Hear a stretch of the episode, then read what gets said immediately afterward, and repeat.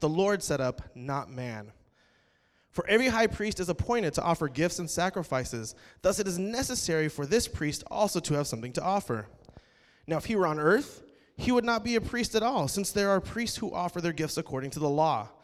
They serve a copy and a shadow of the heavenly things. For when Moses was about to erect the tent, he was instructed by God, saying, "See that you make everything according to the pattern that was shown to you on the mountain." But as it is, Christ has obtained a ministry that is as much more excellent than the old than the old as the, ugh, than the old as the as the covenant. He med, he he mediates is better, since it is enacted on better promises. For if that first covenant had been faultless, there would have been no occasion to look for a second. For he finds fault with them when he says, "Behold, the days are coming, declares the Lord, when I will establish a new covenant with the house of Israel and with the house of Judah, not like the covenant that I made with their fathers, on the day when I look and when I took them by the hand to bring them out of the land of Egypt. For they did not continue in my covenant, and so I showed no concern for them, declares the Lord. For this is for this is the covenant that I will make with the house of Israel, and after those days, declares the Lord, I will put my laws into their minds and write them on their hearts, and I will be their God, and they shall be my people. And they shall not teach each other, they shall not teach one his neighbor, and each one his brother, saying, Know the Lord, for they shall all know me, for the least of them to the greatest. For I will be merciful toward their iniquities, and I will remember their sins no more." And speaking of a new covenant, he makes the first one obsolete, and what is becoming obsolete and growing old is ready to vanish away.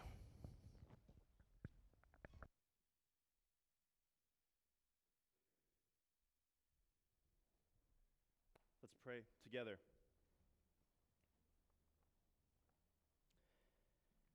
Father, we um, thank you for your mercy that you've shown to us continually. We thank you for another day of life that you've given.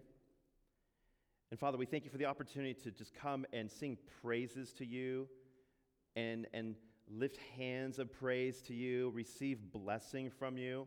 Father, we are blessed to know you, the one true God of the universe, through Christ Jesus. And Father, I pray that in our worship that we would worship you in spirit and in truth, Father.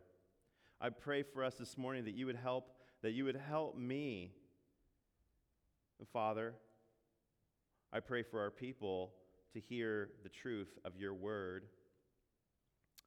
I pray for our hearts that we would love your word, that we would love what you have to tell us, that we would walk in obedience, not in some self-righteous way, not in some sort of God, God owes me way, but in total obedience because of a changed heart that you have done, Father. So I I pray for us, and we plead for your help in Jesus' name. Amen. You guys, we have been in a series in the book of Hebrews, and we are in Hebrews chapter eight. If you have a Bible, whether it's one in the chair or if you have one on your phone, you can open, you can turn there right now. We're continuing in chapter eight, Hebrews chapter eight. And one of the, the things that we have experienced and listened to is the, is the fact that Jesus is a better priest, that Jesus is a better Moses, that Jesus is high and above. And this is radically a, radically a big, important, massive thing for the kind of listeners that that they are, um, that are engaging from the. Is it hot in here? It, are you guys hot, dude? You know what? Just turn on the air. Let's just turn on the let's turn on the A C, guys. Mike, you're right there. Uh, David, let's turn on some A C. We'll get it going. We run we run into the, we run into, and man, you know, if we could turn down those lights too, that'd be all. These stage lights are crazy. Well, look, I'm just gonna take a I'm gonna I'm gonna just take a, a left turn for a moment, chase a rabbit, and then I'll come back to the to the Bible. Um, hey, look, you guys know or or don't know, probably are aware that we are dealing with and fixing things as we go along uh, in this facility. We are great. God has been so gracious to us, um, for us to be in the place where we are, in the city that we're at, um, to reach the people that do not know Jesus. But there's just a lot of things that have to get done. Some of those things are these these lights. These are these are. I mean, they're working, but they're kind of they're kind of old school. They're a lot of electricity. There's like way simpler ways to do this stuff. And we, you know, if you're handy and you want to serve, like there are ways that we can have you serve, and it's going to be helping with property stuff. if you can push a broom, if you can fix something. We have had men come in and fix like the, the fire exit there. Um, we have had other people come and just clean. And so there are ways to serve. And I want us to encourage you to help, come with us and help us with some of those things. Come January, look, we have a brother in our church who's a painter. And just at the cost of the expense of the material, we're going to paint the inside of this because, you know what, we want it to look better uh, because it matters. People, it kind of matters. People, we know that people in our context, they make their their experience at home look a certain way. They want it to like be nice, and we want it to be um, a nice experience in this place that we come and gather. We know that this is just a building. This is just a building. We know that God dwells in us. You know, we, we're a church on mission. This this building is not the mission. That uh, we are a people. You know, like the religion of the Old Testament of hey, come and see the temple. That that's not the New Testament drive. It is a um, go and tell people about the gospel, the good news of the gospel. Now, we gather, but we also scatter. So anyway, little commercial. We need help with stuff. You need to be on mission. We're going to keep calling you to be on mission with us. It's not only serve, but it's also tell others about Jesus. We planted a church to, singly minded to reach people that do not know Jesus. We want to see baptisms. We believe that there's a lot of people in our city that do not know Jesus. If you look at stats online, you will see um, uh, very generously that eight percent um, claim to be kind of cr- Christian in Fullerton proper, um, and that'd be extremely generous. I mean, that's like all the different Christian churches, and uh, we know that just is not the case. Uh, I, I would not, I would not presume that every single person that's claiming to be a Christian, those eight percent are actually Christians. I think I, we live in a in a city that is very secular, that does not know Jesus. And we know it. We we experience it. You know it by the by your traffic experiences every single week. Okay, so let's well let's get back to, to Hebrews. Jesus is better than Moses. Jesus died for sinners, not for angels. Angels. He is higher than angels. In a, when and the, the author of Hebrews is speaking to a context of people where they thought high of those thought high of Moses as they should, as we should. But Jesus is higher and more important. Jesus does some radical things, as we and we'll come to understand as we go through the book of Hebrews. He is from the order of Melchizedek, this guy without beginning, without end. You know, Jesus is eternal. He's he's bigger and more important than that. And there's two things I want you to see as you dive into the text this morning. One is the fact is the kind of priest that we have in Jesus. Now, we've been hearing a lot about that as we've come to this point, and the point is going to be pushed out really hard by the author of, of Hebrews right here in the very beginning parts of this, this passage here. I want you to see the kind of priests we have, and secondly, the kind of covenant we have with God that is different than the old covenant. I want you to see the kind of priest we have. He is able to actually do things for you that could not be done by the shadows, and I'll explain by the like like kind of the The um, the things that were meant to point to Christ, they're fulfilled in Christ. And I want you to see the kind of covenant we have, which is radically different from the kind of covenant that God made with his people. So now let's let's just um, let's think back a little bit, because uh, these are a couple things that might be new for you. They're not for, new for everybody. But as you think of things like the kind of priest that Jesus is and the kind of covenant that God has with his people, those sound a little bit uh, different, because those aren't, aren't the types of things that we deal with on a daily basis. basis, right? A priest and covenants. I know you read your Bibles. I know you've seen some of that. But I want us to think through the kind of covenant relationship that God has shown, um, has um, uh, that the people of God have experienced with God over the ages. Because God is a covenant God. Now, these co- the covenant that God has made with people are different than contracts. They're kind of similar, but it's different. And you want to know how they're different? How are they different? It's because they're relational between a person and a person, in this case, between between God and a, and a person, or a people, between God and a people. Um, we have uh, a few co- covenants that I'll list out, and that, as we think about this, it'll help us kind of engage this text here. One of the first covenants we, we have to think about is the covenant with Adam. The second is the covenant with Noah. The, the third is the covenant with Abraham. The fourth is the covenant with Israel, or Mount Sinai. And the fifth is the covenant with David. Now, maybe that's not what you typically think of when you think of the covenants that God made with people.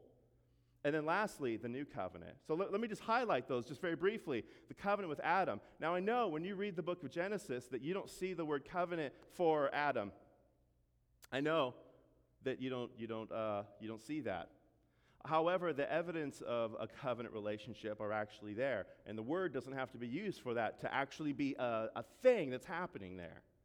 You know, it's, uh, you know, God calls them to be obedient to him, and therefore blessing will come. And, and he calls them to do that. And if they are not obedient, then they will not receive blessing, but instead they will receive a curse. You know, Adam, they're told to be fruitful and multiply, for example, and to and to um, to to to rule the earth, right? And they are told not to eat from a particular tree, but they do eat it.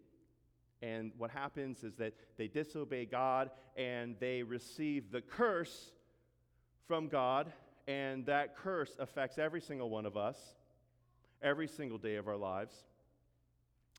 Um, and you experience it in your physical brokenness, brokenness, and your spiritual brokenness. Um, one of the big, massive ones is death. For every young person in this room or older person in this room, uh, the, the cute babies that we have over here, over in the rooms right down that way, and the, and right here, um, they will die.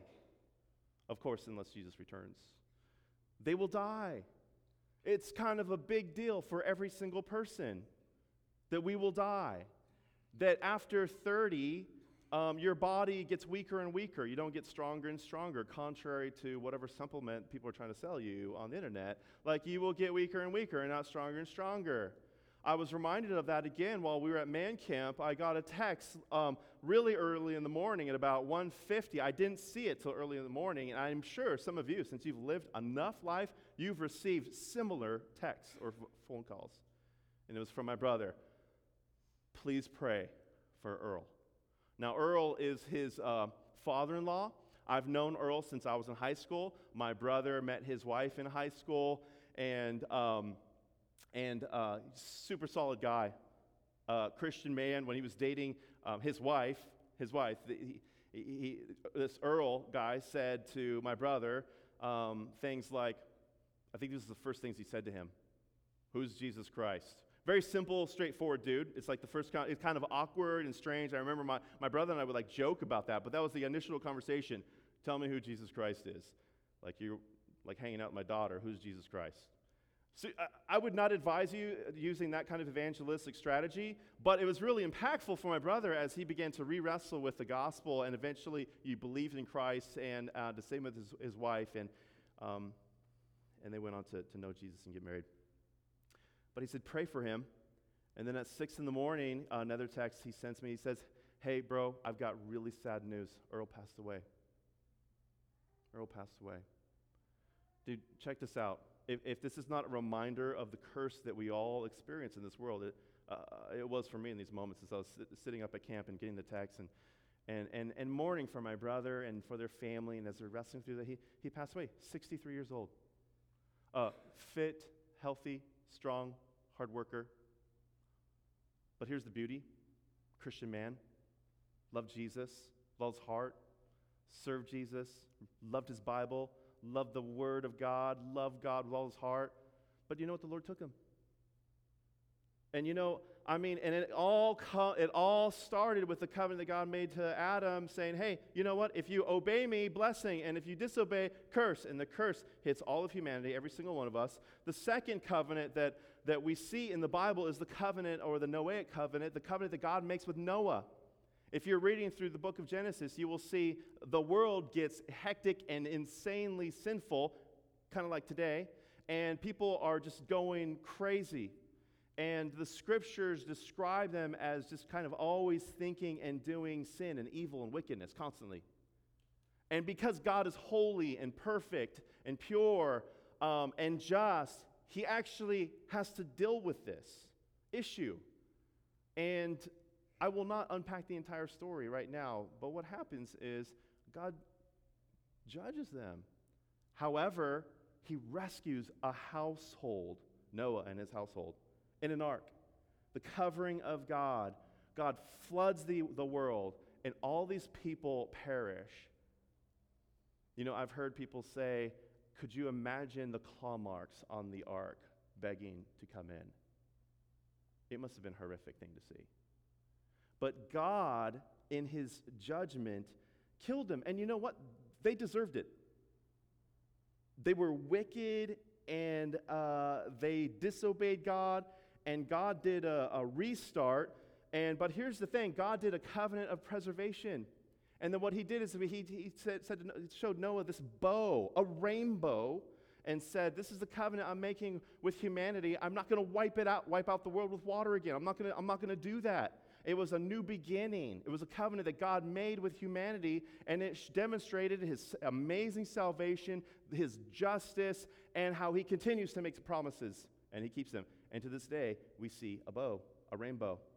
Now, culture takes and steals the rainbow, and isn't it curious that culture would steal something like the rainbow, a covenant that God has meant to show us the fact that he will never do that again, and take it and, and misuse it for their own pleasure. And it's a fair warning, by the way. The, the, Satan and his minions wants to deceive the church and people to not go God, and will take things that are true and twist them around so that they are not used properly, namely a rainbow. The third covenant we see is the covenant with Abraham.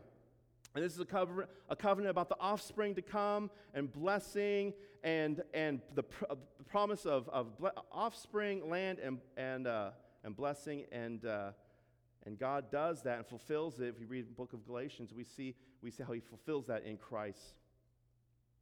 The fourth covenant is the covenant with Israel, Mount Sinai, and we know this is actually where we have God giving them the Ten Commandments, and what happens over and over, they actually disobey God, and they do their own thing, and they go their own way, and what happens is God chastises them and sends them in exile. Now, exile is brutal. That is being taken captive, being taken away from their place of worship, and no, and the relationship with God. Why? The question has to be asked why. Because I know at times you might ask that same question. You run into situations in your life where it gets really crazy, it gets really hard, and you just ask, I don't get it, God, why? And here is an answer to why they are dealing, they dealt with the issue they did by being taken out exile. It would be so that they would be disciplined and turn to God and plead to come back. Because it's sometimes it's the only way that God will get our attention. Because when things are super, super good, we don't naturally just say, oh, hey, God, I want you. Next covenant we see is the covenant with David. David, David is he is promised to be the uh, to rule the world. Isn't it interesting that Adam was to, to rule over the world, but it ends up that it's going to be fulfilled through through the offspring of David, and that is fulfilled in Christ Jesus, who actually has come to rule the world. And then lastly, we have a transition from all those other covenants to a new covenant, a covenant where God actually changes the heart. So that's some of the framework as we go into this passage right here. I just want us to hear that and think about that before we go into the passage. Um, it starts, in, I'm going to start in chapter seven, verse twenty-eight. It says this, this, it says, for the law appoints men in their weakness as high priests. We know that the priests that were appointed by these other, the other priests through Aaron, through Levites, were were men. They were sinful. They made mistakes. When we know that when they had to make offerings to God in the Holy of Holies, they had to deal with their own sin. But Jesus is nothing like that. He has no sin to deal with on his own. He is perfect and holy and obedient. So that's why it says, for the law appoints men in their weakness as high priests, but the word of the oath, which came later than the law, appoints a son, Jesus, who has been made perfect forever.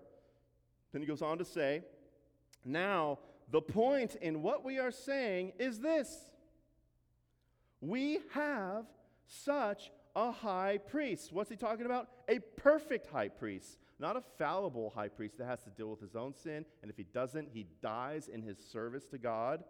Or one that, that others that have to actually just, they, they they die anyway, and you need others to be born and, and do the work. Jesus is not like that. But it says, the high priest, one who is seated at the right hand of the throne of the majesty in heaven.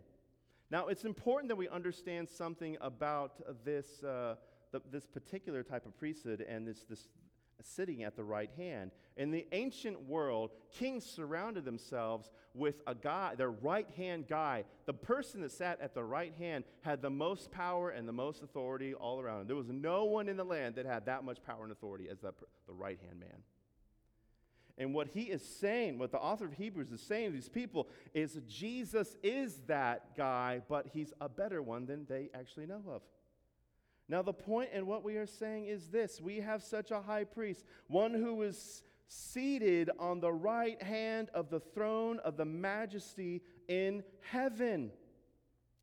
Referring to God, by the way. The majesty is referring to Yahweh, to God, and it's in heaven.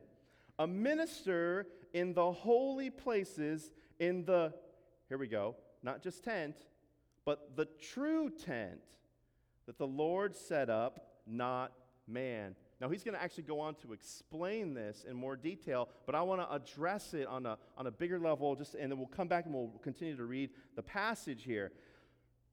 We know that at Mount Sinai, God gave the law to Moses and Israel and gave in specific instructions on how to make this place of worship. It was like a mobile church where God would meet them. And what he's going to say in the passages to come is that that is merely a copy of something much greater than what they're experiencing. But it is about heavenly realities. And here's the thing. He ministers in holy places in the true tent, meaning that he is carrying out a particular kind of ministry while he's sitting at the, the right hand of God for us, that is not that, that that what people saw on earth was merely a shadow of what was to come. Now let me just read, and we'll come back and we'll talk more about this. A minister in the holy places in the true tent that the Lord set up, not man, for every high priest is appointed to offer gifts and sacrifice. Thus it is necessary for this priest also to have something to offer. So Jesus is actually offering something. We're going to come back. We're, we're going to deal with that. The question is, well, well, what is Jesus offering? Uh, what's going on there? And that question is answered. Now, if he were on earth, he would not be a priest at all, since there are priests who offer gifts according to the law. Now, this is a strange thing to read at first, but it's actually really simple. What he's saying is, when Jesus was on earth, he did not have priestly duties. Did you know that? There were priests born through, come through the line of Aaron, the Leviticus priests, that had those duties. Jesus did not have those duties on earth. He was, and he was not born of, I told you last week, he was not even born through the tribe that did that particular job. That's what the author of Hebrews is seeing right now. Because a Hebrew audience, or people that were familiar with the Bible, would know, oh, isn't, wouldn't it be unlawful for Jesus to be a priest since he wasn't born through that line? They would know that. It continues, now, if he went on earth, he would not be a priest at all, since there are priests who offer gifts according to the law. They serve, they serve a copy and a shadow of the heavenly things. For when Moses was about to erect the tent, he was instructed by God, saying, see that you make everything according to the pattern that was shown you on the mountain. All right, he had to make it according to a pattern, something that it was was a shadow of something much bigger, and we will explain that. But before we do, but it as it is, Christ has obtained a ministry that is as much more excellent than the old as the covenant he mediates is better. Do you see that word, mediates? Typically, so Jesus is mediating something for us right now, but we don't typically think that way as good Protestant Christians. We typically think in terms of Jesus' atoning sacrifice on the cross, and we should think about that.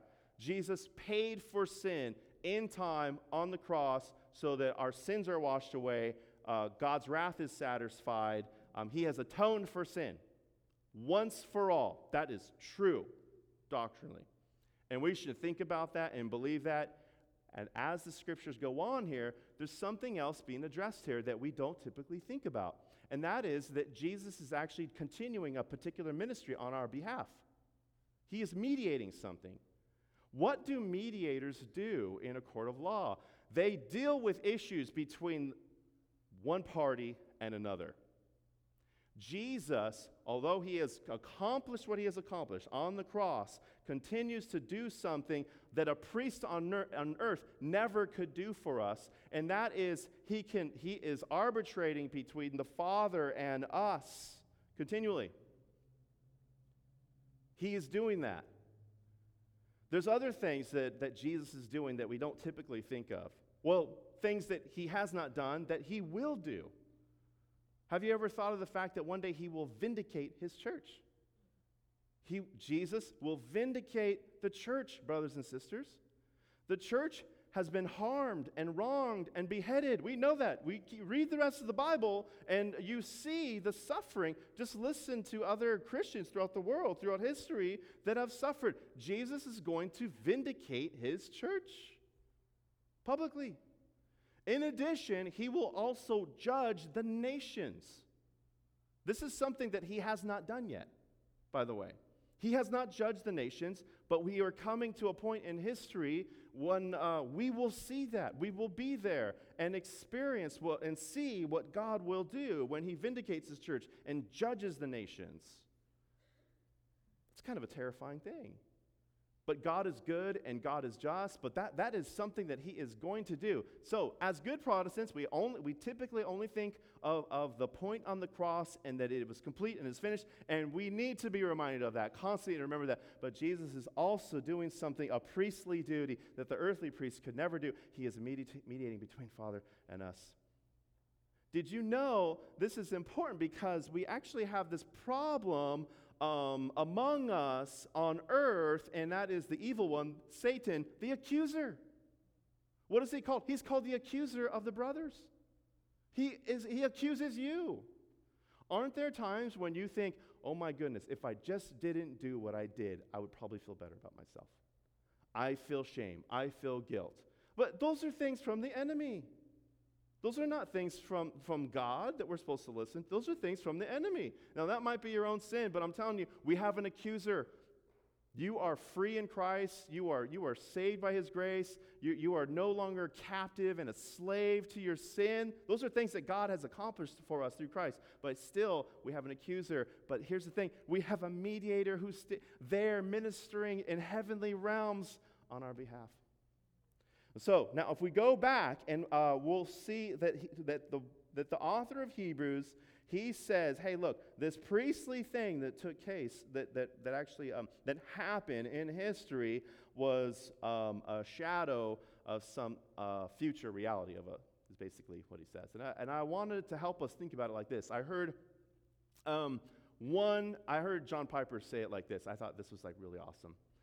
He said, you probably remember at some point in your life that you got lost or um, separated from your from your mom in some way.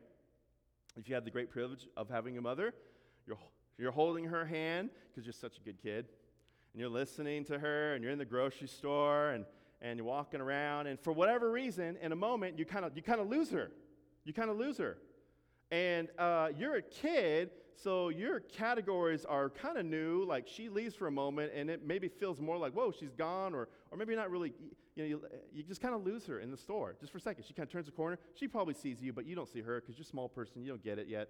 And all you see is, is you know, crackers and, and things, and you're in an aisle, and you see strangers, and you start to panic, and your heart starts to race. That ever happened to any of you? Like in the mall, like old school mall, when you're wandering, when, when moms just thought, oh, yeah, no, they're just kind of follow me, and they didn't look, and you just kind of started wandering around and you got lost in the mall? That happened to me, by the way, last week. That happened to me when I was a little kid. That didn't happen to you. Maybe you had better parents. I don't know. So so you get lost, and then suddenly you're you're panicking, you're holding, your tears are about to rain out of you, and you see a shadow of something that looks like your mother.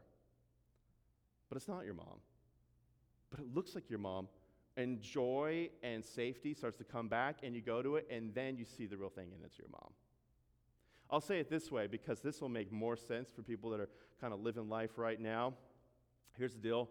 Baseball is on, whether you're an Astros fan or a Dodgers fan. Astros, Dodgers. I see both hats represented in this room right now. There's going uh, church split. So anyway, so we we we know that uh, we we want the Dodgers to do better. I'm sorry. I'm sorry, guys. I didn't have to. Oh, anyway, so apparently I lost the first game. It's okay. You'll be all right. If you watch or have ever watched, or if you're a true fan, or you had to watch it on T V and not be present in the real game, you know that when you're watching it on a T V, that it is one thing, and it's cool, you get it, you follow, but isn't it a shadow compared to being on the on the field and seeing the real thing and smelling the grass and and whatever else? So I'm not like a big baseball fan, so I don't know, man. Penny pitcher I don't know about. But isn't it totally different, though, honestly? Because I'm not a huge baseball fan, but when I go to the field and I see it, it's way more interesting, and it's more real than watching it on a television. And you know it. And what the author of Hebrews is telling them is, hey, look, even though you experienced and saw and you have heard about the sacrificial system and what took place, um, they served, in verse five, a copy and a shadow of heavenly things. For when Moses was about to erect the tent, he was instructed by God, saying, see that you make everything according to the pattern that was shown you on the mountain. And here's the thing. Because the reality is, even though they would see an, an example of a priest, they, we would finally understand a priest that could accomplish what needed to be accomplished for us. One who could mediate for us on a continual basis and actually not die and actually forgive sin. That's what that's what he's saying right here. Then he goes from talking about this better priest that we have to the new covenant. And there's a few realities that I want us to see that are different in this new covenant from the old covenant. And I'm going to go through that, and then we're going to get we'll get practical. For if that first, in verse seven, if that first covenant had been faultless, there would have been no occasion to look for a second.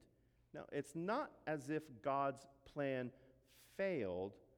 He's actually going to unpack where the failure comes from. It's not with God. It is with people.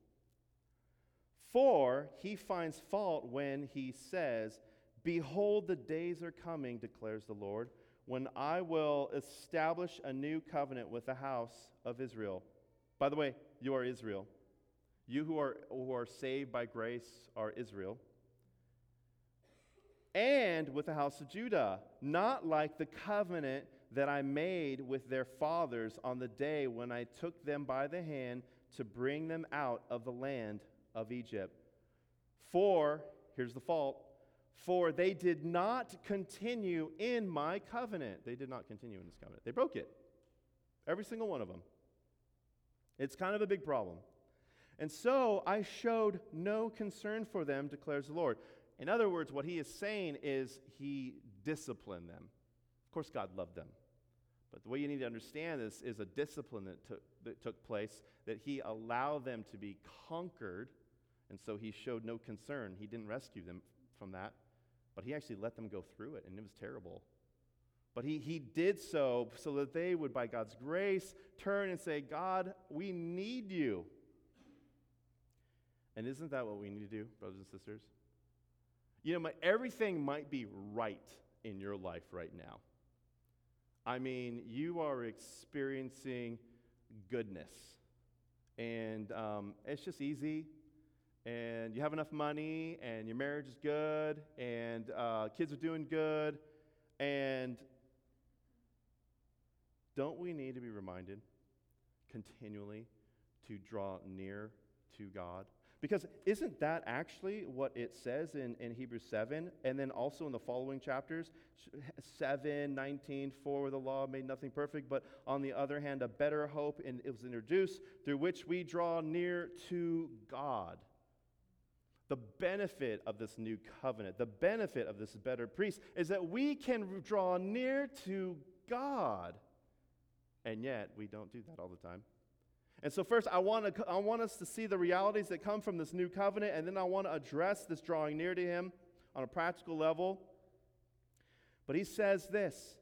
He says, for this covenant that we'll, we'll make with the house of Israel, after those days, declares the Lord, Um, I will, number one, here's the first reality we'll see. I will put my laws into their minds and write them on their hearts. This is so simple, but it is so radical. Because we, if we are, we, our hearts are wicked and sinful because of the first man, Adam. You know, in theology, we talk about total depravity. We talk about, uh, we, we basically, our, our leanings, our desires are not given toward God naturally. We are given towards death and sin and not the right thing and rebelling against God. And when you read the Bible and you look at history, that is all we ever see, brothers and sisters. And if we pause and we have quiet enough in our own hearts, we see some pretty dark things, don't we, if we're honest? But here is the radical thing that God does with a new covenant, is that God does something inwardly in us. He says, I will put my laws into their minds and write them on their hearts. That's a new covenant language. That's why we talk about regeneration. Regeneration is about getting a new heart from God, a heart that is made alive, a heart that was once dead that is made alive. Isn't it kind of familiar? Like, we see a picture of that somewhere in the Bible. How about Jesus losing his dear friend Lazarus, who dies? And his sisters are dealing with it, and they're, Jesus, if you just were here sooner, and they're freaking out over it. And, it, you know, when someone dies, it's, it's, it's rough. Most of us, if not all of us, have been there. Uh, friends, family, whoever, neighbor. And they are broken over it, and Jesus goes to the tomb that Lazarus is buried in, and he's dead, and the Bible says that he stinks, so he's rotting. He's dead and he's rotting. He's been dead a few days. And Jesus does something amazing. He actually calls to him, and Lazarus comes out of the tomb. A dead man comes out of the tomb. And isn't that the picture of us before we knew Jesus? If that is not the picture that you do have, brothers and sisters, that is the picture that you need to have to understand the grace and the mercy that was shown to you and me by God. It is about a new heart. It is about a changed heart. It is about a dead man coming alive. We were dead in our sins. We were we were antagonistic to God. We were laying in the spiritual grave with our middle finger pointed at God, every one of us.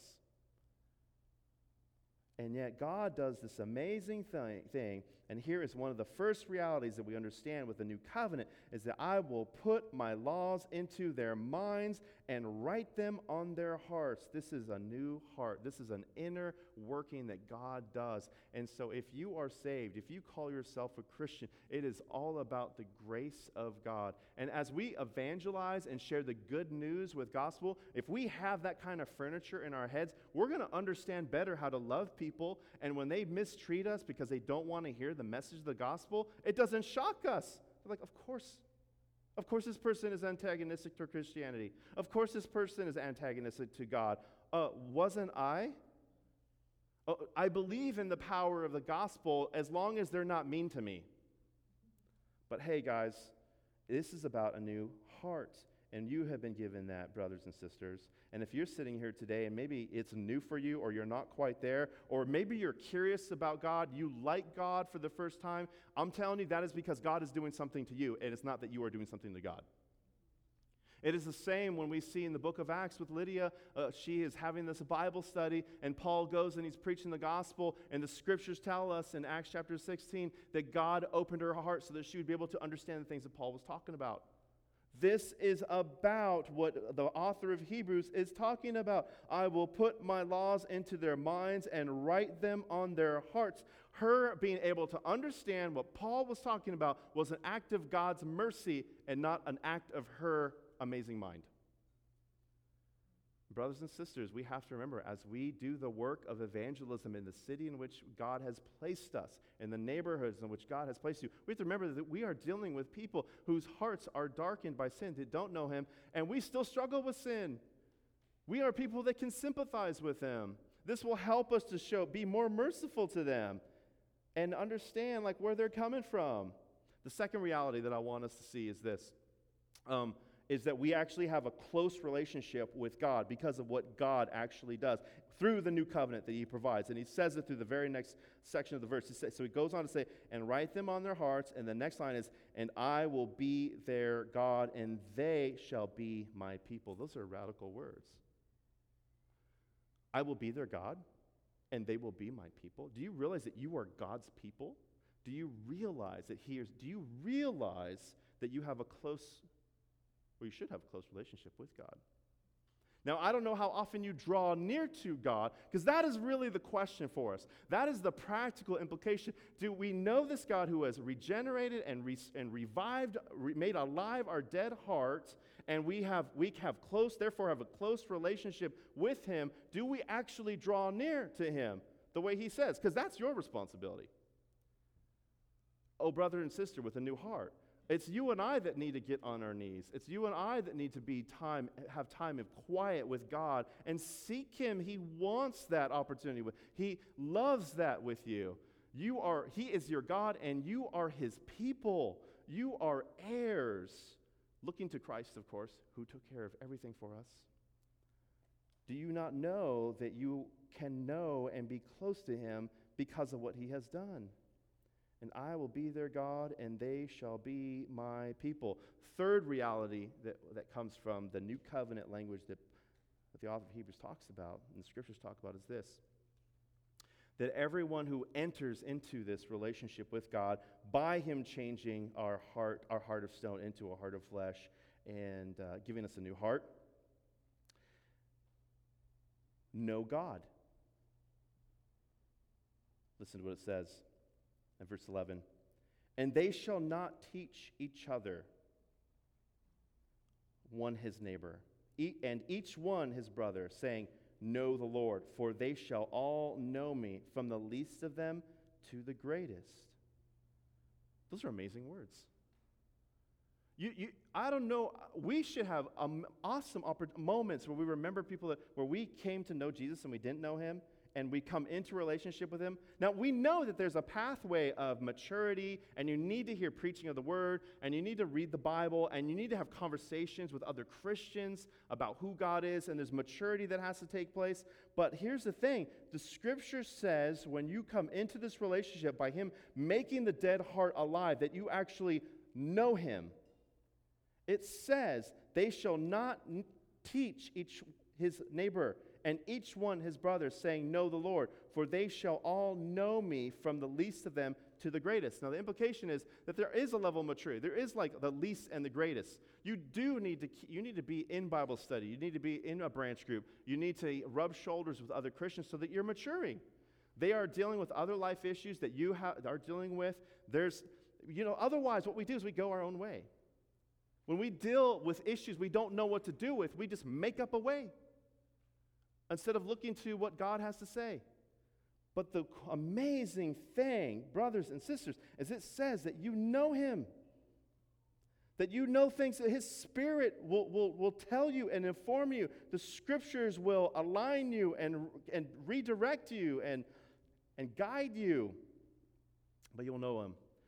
And the fourth reality of the new covenant is this.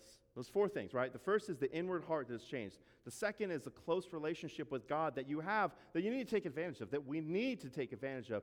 Over and over, the author of Hebrews says, draw near to God because of this amazing priest that we have, because we have a priest who that has opened the way for us to have a relationship with God in a very intimate way, even though He is radically holy and we are radically sinful. He makes us clean so that we can actually draw near to God now and have a close relationship according to what He says. That's an amazing truth. An amazing truth. And the last is this, that our sins are, are dealt with, that He remembers our sins no more. It says in verse twelve, for I will be merciful toward their iniquities, and I will remember their sins no more.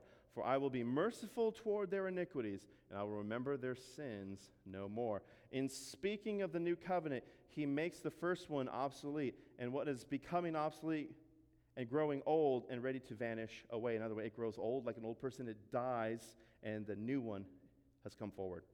And we are in that age, brothers and sisters. But the fourth reality of the new covenant that we need to, to pay attention to is the fact that our sins are forgiven. For I will be merciful toward their iniquities, and I will remember their sins no more. Did you know that God remembers your sins no more? When you are dealing with the accusation from the evil one? Do you not know? Do you, can you remember? You should remember. The reality of the new covenant is, wait a second. No, I have a changed heart. No, I can draw near to God. No, I actually know God, and you know what? He's actually forgiven my sins. Or do you say, I'm so depressed. Uh, I've sinned so bad. There's no one as sinful as me. I'm going to withdraw from community. I'm not going to talk to another Christian. Dude, that's exactly what the evil one wants to do, by the way. The evil one wants you not to be in community because someone in community will say, dude, I, I get it. I, you might be chemically depressed. You, I'm not going to just tell you to suck it up. Like, it's not that simple. I know it's hard. I know you don't want to, to be with them. But here's the deal. If you are not in community, you can, it is hard to be reminded of those things. Like, even the first man, Adam, tried to get out of community when he sinned. When you go to the very first book, what does God say to him? Adam, where are you? God knows where Adam is, by the way. Just, you know, and, you know, just, anyway, sorry to ruin the, the movie. But he, God actually knows where Adam is. But he's saying, Adam, where are you? Because he knows he's hiding, and Adam's hiding. And that's what we do when we when we feel shame and guilt. Now, certainly God provides a way for them. He kills the animal, he covers them, and he, and he, he brings them to a place of safety. But the scriptures tell us very clearly, one of the realities of the new covenant is that our sins are forgiven and, and forgotten by God. So here's the thing. If this is true, if we have such a high priest who has made this new covenant, that we have to be a people who are drawing near to God. And so my big question for you as you go into your branch groups this week, or you're in your quiet time, is, do you draw near to God? Do you get time of rest during the day at some point? I don't care if it starts with just two minutes. I hear guys, and men in particular, say things, I am so busy, I just don't have time to read the Bible. But I have time to go to a baseball game. But do you know what I'm saying? Like, like there is time to rest. I mean, it just start with two minutes of, God, I need you right now. I'm just going to take two minutes. I'm going to take five minutes. Whether it's at work or it's in the afternoon, like, you have the opportunity, you have the responsibility to draw near to God, take some rest, and be in the presence of God, because you are have a new covenant relationship with Him. And you can take, you are missing out on the blessings of that if we do not take advantage of that. Or at some point in the week, I think it should be every day, and every week, and every month. Every Christian should have time where they just say, they put everything aside and they say, God, I'm just going to be still and know that you are my God. I'm going to draw near to you. What an amazing priest I have in Jesus Christ. What an amazing covenant keeper you are, God, that I can come into the throne room safely without being burned alive. I can be in your presence, and you. I know that you. I am a child of you because of what Jesus has done for me and not what I've done for myself. Let's pray.